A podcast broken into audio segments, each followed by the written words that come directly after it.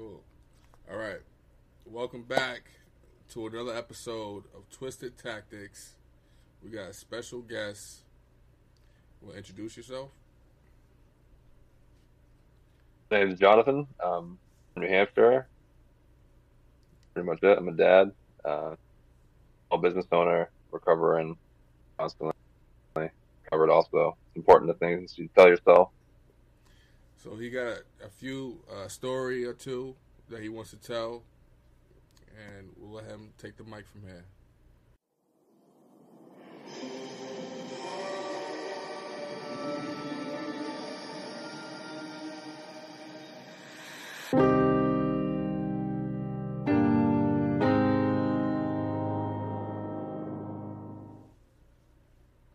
So, growing up in New Hampshire, I uh, lived in one of the larger cities. Not a very big city as cities go necessarily, but certainly has its big city problems. Never really considered myself much different. Uh, grew up uh, a little bit just to get out into the world, and uh, I ended up kind of just getting out of high school. You know, didn't really graduate, just barely. Lack of motivation, swamped by my surroundings, I guess. Not a perfect household. I'm sure many can relate to it, even though it wasn't but uh, my one of my parents was an alcoholic, and I think that kind of loosened up things for when we were getting old enough to want to kind of experiment with some stuff. So, pulled around a little bit in high school with alcohol. Um, maybe trying a little bit extra Vicodin after I got my wisdom teeth out, kind of thing. Just not really thinking much of things. And um, I ended up getting out of school, you know, working. Ended up meeting a couple kids that didn't go to my school, different part of the city, and kind of admired, for whatever reason, admired these kids and looked up to them and started kicking it with them and all. Everything was good, you know. I worked a job, I had bills, paid apartment or rent or whatever, um, and just like to have fun, you know.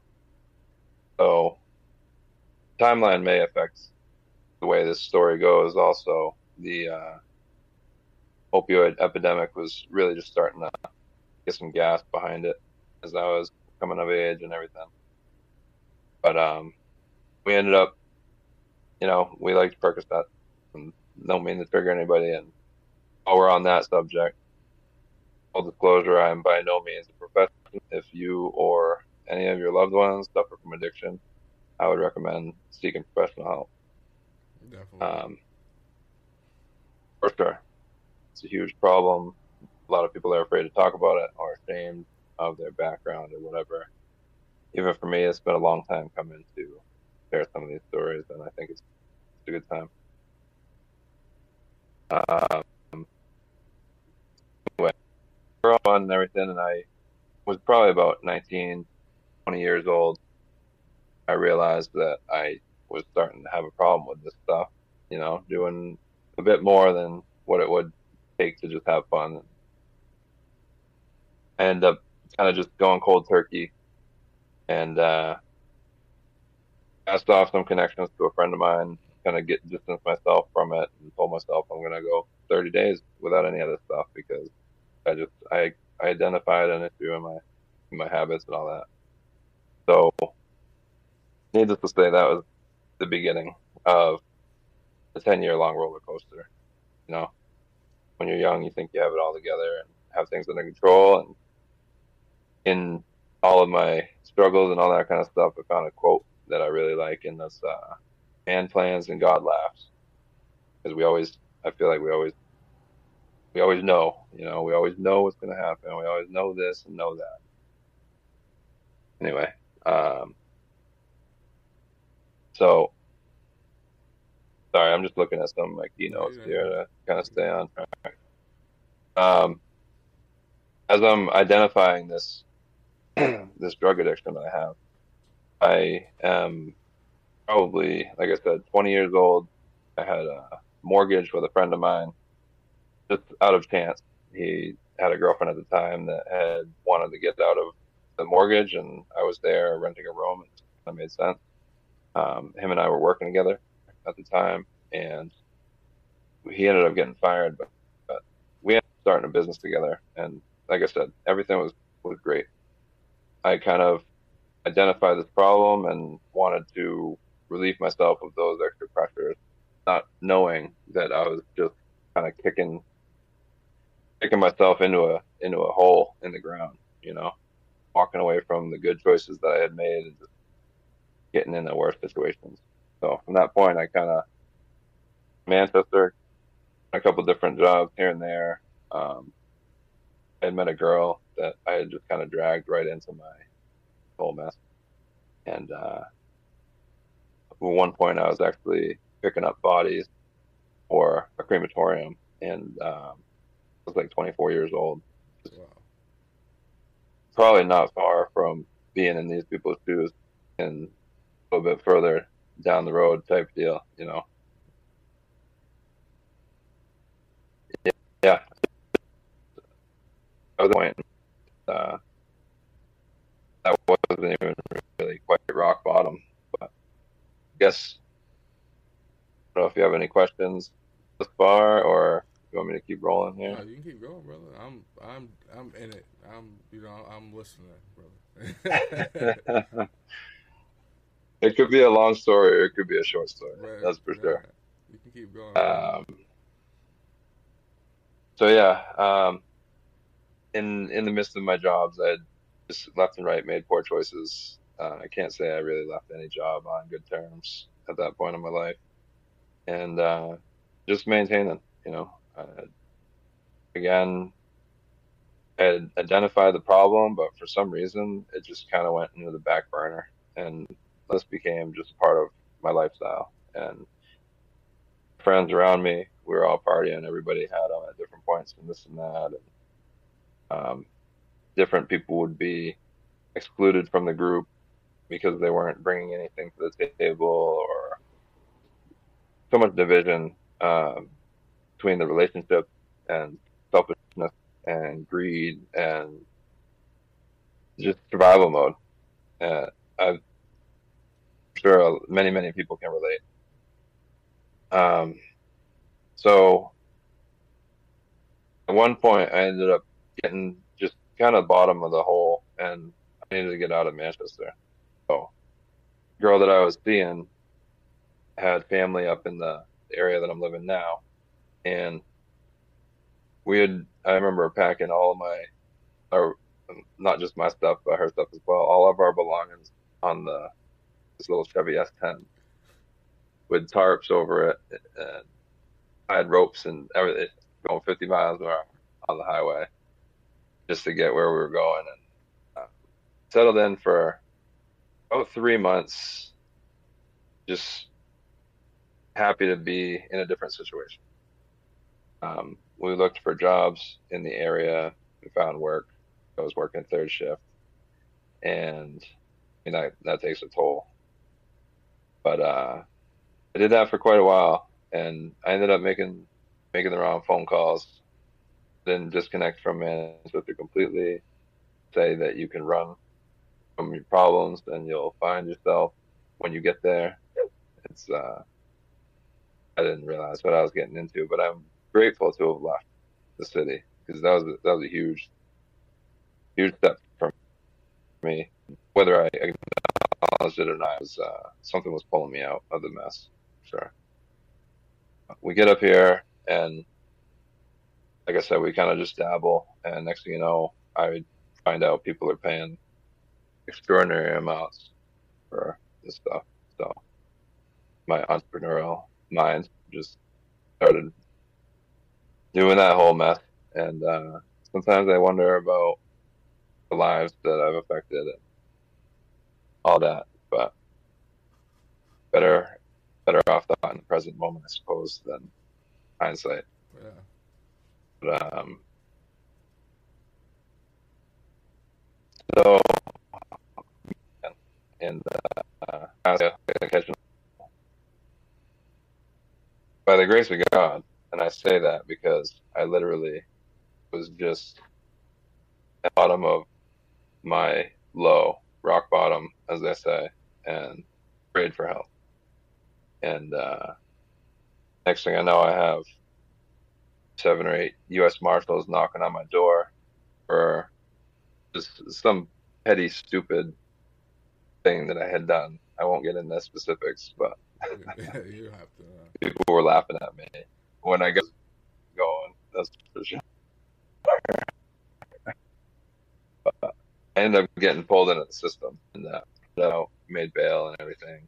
And the judge at the time kind of felt, I guess, empathy or pity or something, kind of identified me as a problem to nobody but myself. And uh, she let me out with the condition that I was to be in in a treatment facility within two weeks. I was to touch base with my probation officer.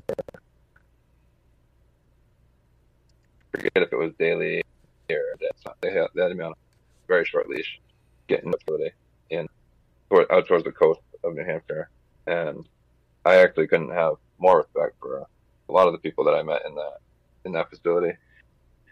Um, more or less the staff.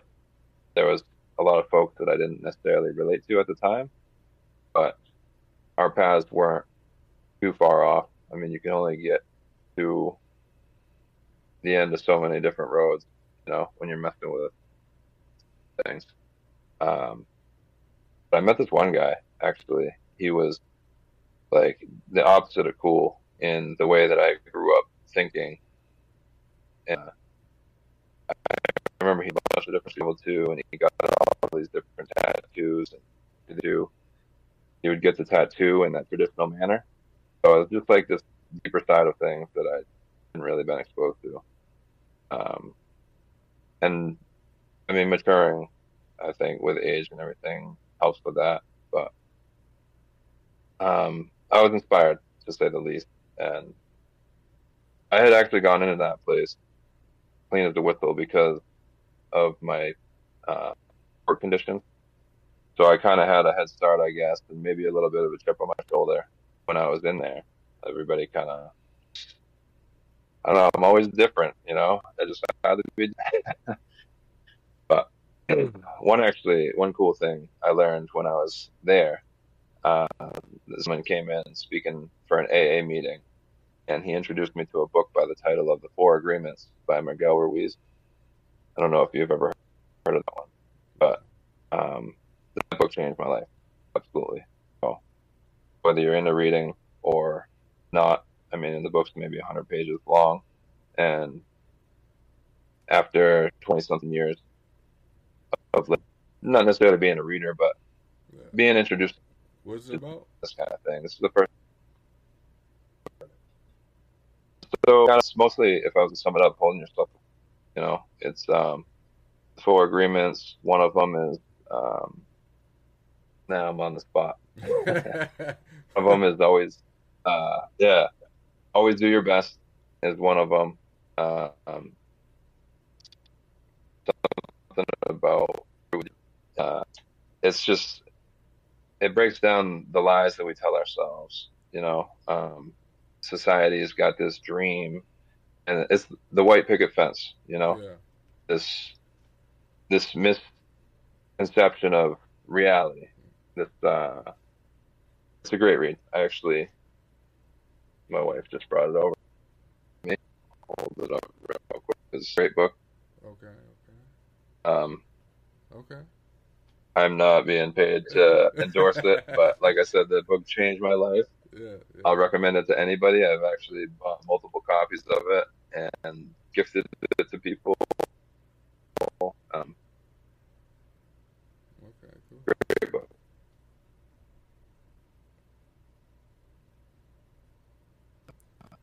Wait, hold on. You're, yeah, you're cutting I mean, out.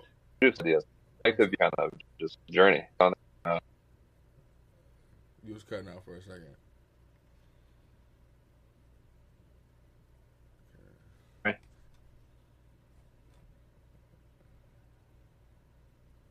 Can you hear me?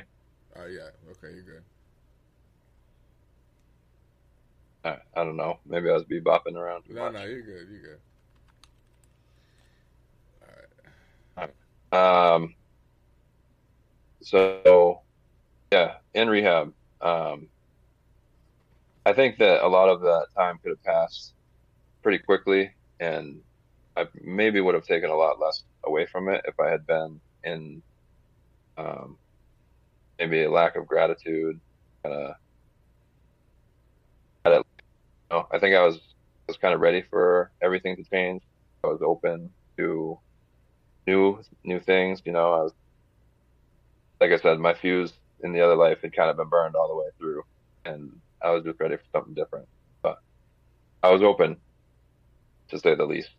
Uh, we did meditations, which again, very hard to get through if you're feeling anxious or anything like that. But the value of being able to just be in the present moment and not have any expectations and uh, see what happens.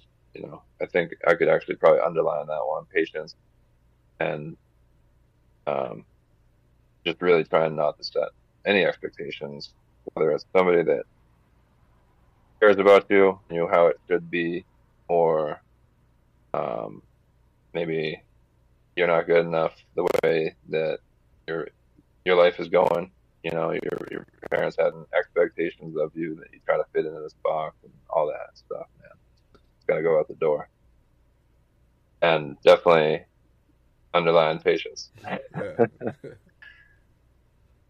but, um, after I got out of rehab, I was like, just they call it pink clouding. It's uh, you got it all figured out, you know. Again, man, plans. But I ended up, uh, I did pretty well out in, in the world, but I, I didn't really step my completely. And uh, it came around to bite me in the butt. So I ended up going into jail for uh, 60 days. And um, I was actually grateful for that time. It was scary going in. I had never been before. And I had these ideas of what it was going to be like. And uh, while I was in there, you know, I was just fresh with all this knowledge that I had from rehab and different ways of thinking. You know, um, kind of accepted that myself there. Choice I made for seven to ten. Nobody else put me there but myself. I think that was a huge, huge part of getting to the next stage and phase and be able to move past um, the life that I knew, you know. But being in there also, it made me just never want to go back. Not because the conditions, the food was okay.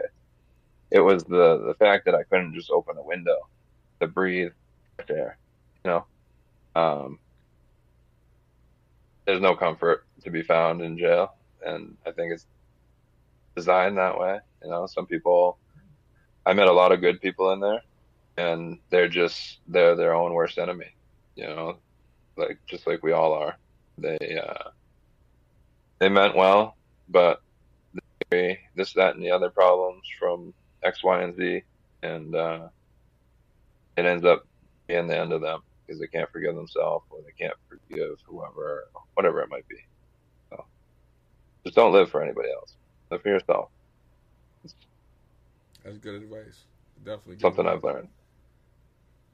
Uh, oh, it's everywhere, man. People are on these others and live up to their expectations. But uh, so while I was in jail, I remember telling myself, I need to get out of here. I'm basically almost 30 years old, hitting the reset button on myself. You know, hope that I, a guy that maybe owns his and I can just be strict and won't just, you know. so when I got out, my neighbor upstairs actually was a manager for a company, and he knocked on my door and he said, uh, "I know I've offered you the job a couple times. I know things are a lot different for you now. If you want it, show up tomorrow, fill out an application, no background check, no drug tests." I was just like, "Oh shit." All right. right. And uh, I walked in. The, you, you know, I just it was kind of one of those things.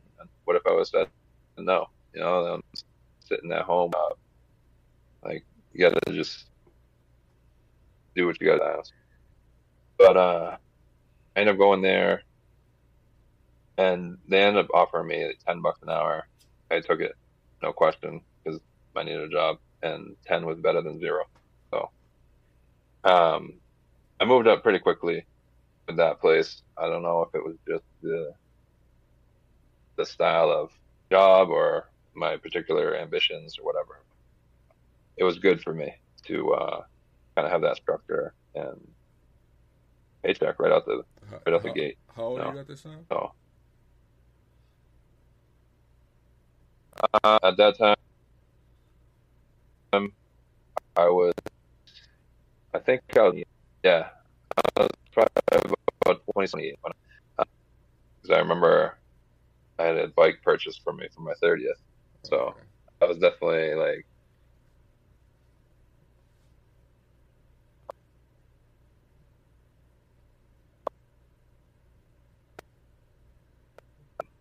Damn, you keep coming going in and out. So this, yeah,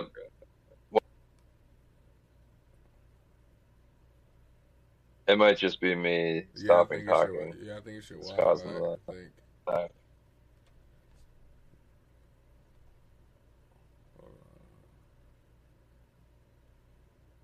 Uh, I got full bars. Okay. All right. I might. I might have to edit it. I can try a different mic if you want. Nah, I, nah. I think it's just like the Wi-Fi. Yeah, that works for me. I'm kind of. But I'm gonna I'm gonna chop up the uh, the interview a little bit or the the story a little bit because you, you keep going in and out a little bit, but it's okay. It's cool. Um, while I was in jail, actually, one of the things that I did was reading, obviously. Uh, so out with me, I was I remember being out and stuff. Um, all these chapter books. I mean, they were they were pretty big, like uh, thriller novels and all this kind of stuff for like a buck a piece. So I had a big old stack of books, man. I feel reading, appreciating the the fresh air. You know, being grateful for my newfound a second chance to not be controlled by this dark passenger. I don't know. I'm very familiar with Dexter. Dexter, possibly with the, with the show, Showtime. Yeah, yeah, yeah, yeah, yeah. So Dexter always referred to his his uh, demon as his dark passenger, and I couldn't appreciate that more when I was when I heard it because it was like using. I didn't feel like I was always in control. I was in control of my body, yes, but my brain was just out the window, you know, doing whatever it thought with its lizard brain at the time. I, I don't know. if, if you never heard of Blizzard brain, I don't know if you said it or not, but what what drug was your choice? If you if you wanted to say that, uh, I was in the program. Yeah. Okay. Oh yeah, you did say that. I'm sorry about that. Yeah. No, it's all good. Um, that's actually, I honestly think that's one of the things that kept me alive, is because I was like kind of a perk snob. I was. Uh,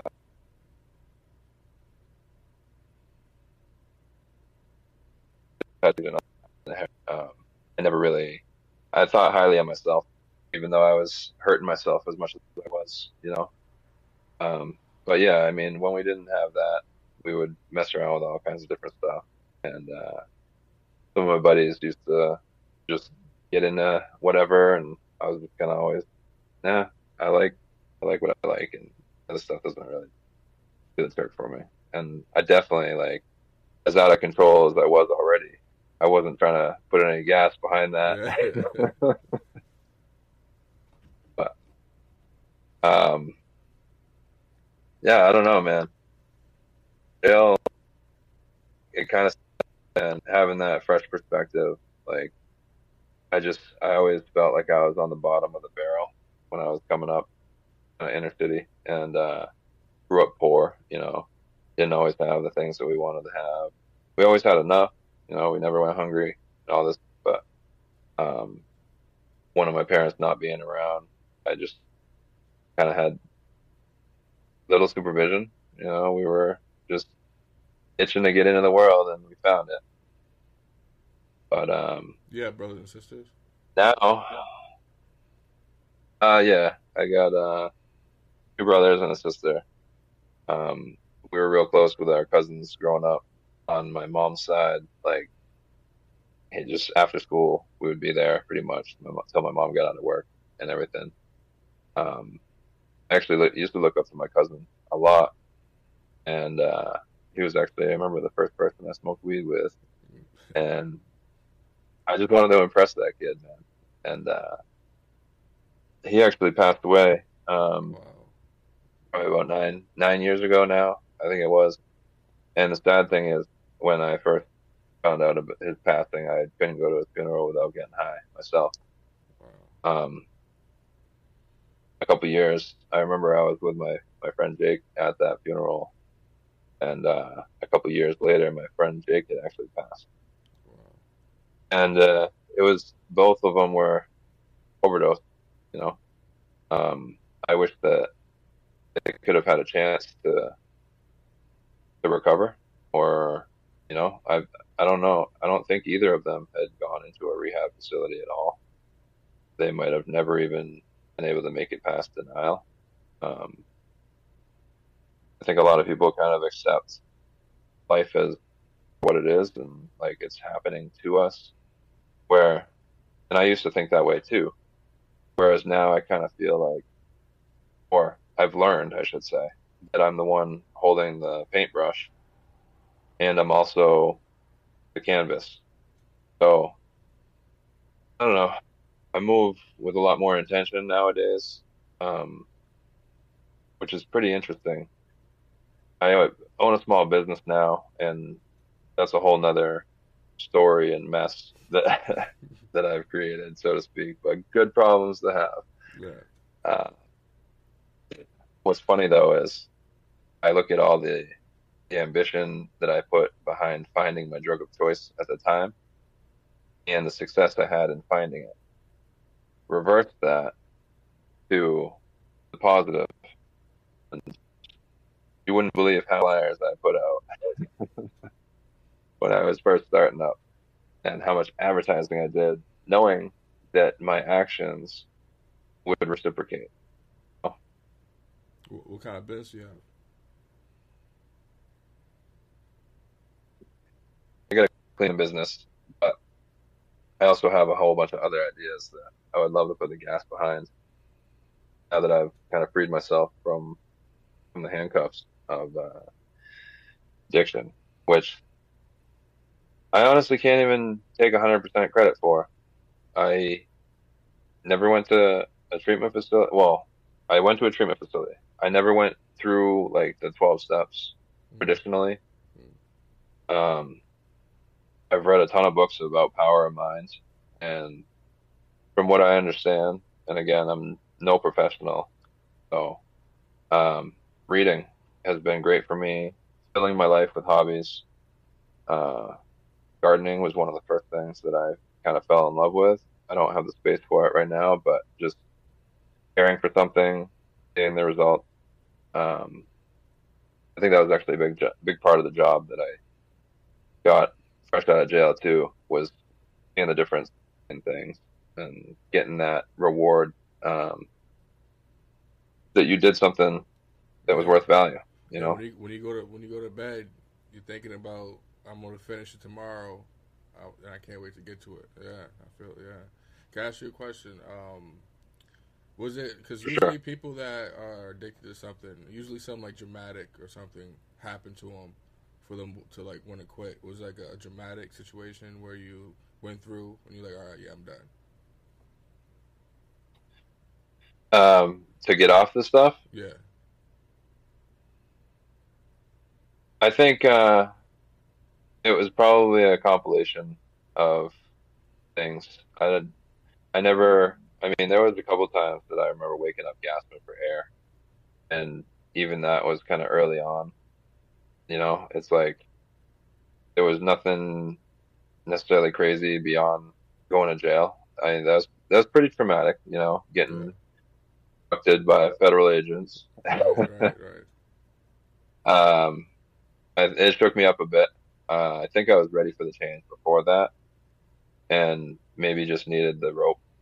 You know, it's. Uh, I think even with, you can take addicts, you can take ten of them, you can take a hundred of them, shove them all into an institution, whether it's rehab or a jail, and not all of them are going to get out live. You know, not all of them are going to.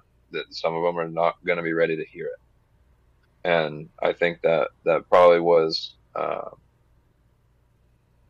probably the the real key to to the change is just wanting something different. Mhm. You know? But that was like I said, man.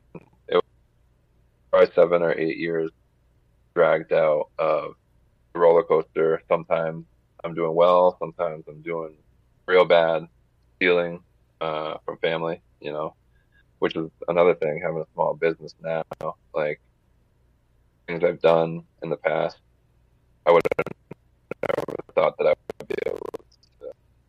That's where people trust goes to their homes. You know, um, it's just wherever your intentions lie, I guess. And time, time heals all. They say. Um, I can definitely attest to that one. Wow. Man, I appreciate the conversation, man. I really do. No problem, man. I appreciate you having me on. Yeah. Uh, anything you want to say? You want to shout out your business or? Uh, I'll stay a little anonymous, uh, anonymous right. with that one for now because this is the first time I've really, really shared my story.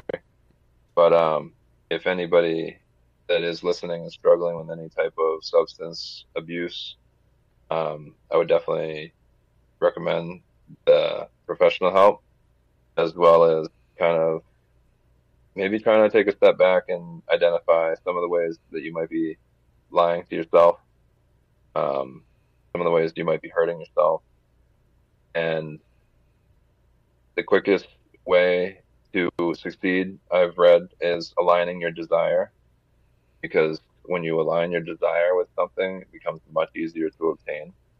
Like I said being being sick and tired was a, a great step for me to, to start seeing changes in my life. Um, again underline patience. Be patient with yourself uh, over everything. Be patient with yourself. Um, I like to think that I was patient before. And another little mantra that I like to hold on to is the patience of a God. Um, sometimes we gotta just break out of the human box that we all put ourselves into and kind of understand that we're not gonna understand the timelines and the way things work for us. But as long as we're putting our best foot forward and doing everything that we can in the day that we have make tomorrow a better place for us or for our families, um, the present is the only time to change the future. And I'm feeling pretty strong with that one, so I'm gonna say that's all I got. All right, man. Thank you, man. It was nice talking to you, brother. Yeah, no problem. Thank you. All right, You too, man. Stay up. cool. You weren't looking at the camera at all. Yeah, cause I yeah, the camera's over here. I'm looking this way. You I'm should be looking at the- at the camera. No, that's weird as fuck. How? Oh man, don't worry about it. Over here. Take Yeah, some yeah. advice once in a while. All right, I'll take next. The next time I'll do it. Okay. Ask more questions. He's talking. I'm not. You, you can't hear what's going on. That's why. Yeah, He's talking. Something like, oh, blah, blah, blah. I fell down in a drinking. All right, I don't want to stop. I don't want to stop. I don't, I don't want to stop him while he's talking.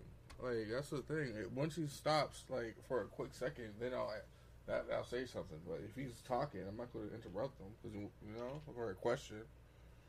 And then boom, he stops talking about what he's talking about and try to answer. I already did. I did that, and then he didn't even finish what he was saying. 'Cause I asked him a question. Oh, I'm sure I'm still recording. If you like this episode, you will love the video version on YouTube. Subscribe, baby.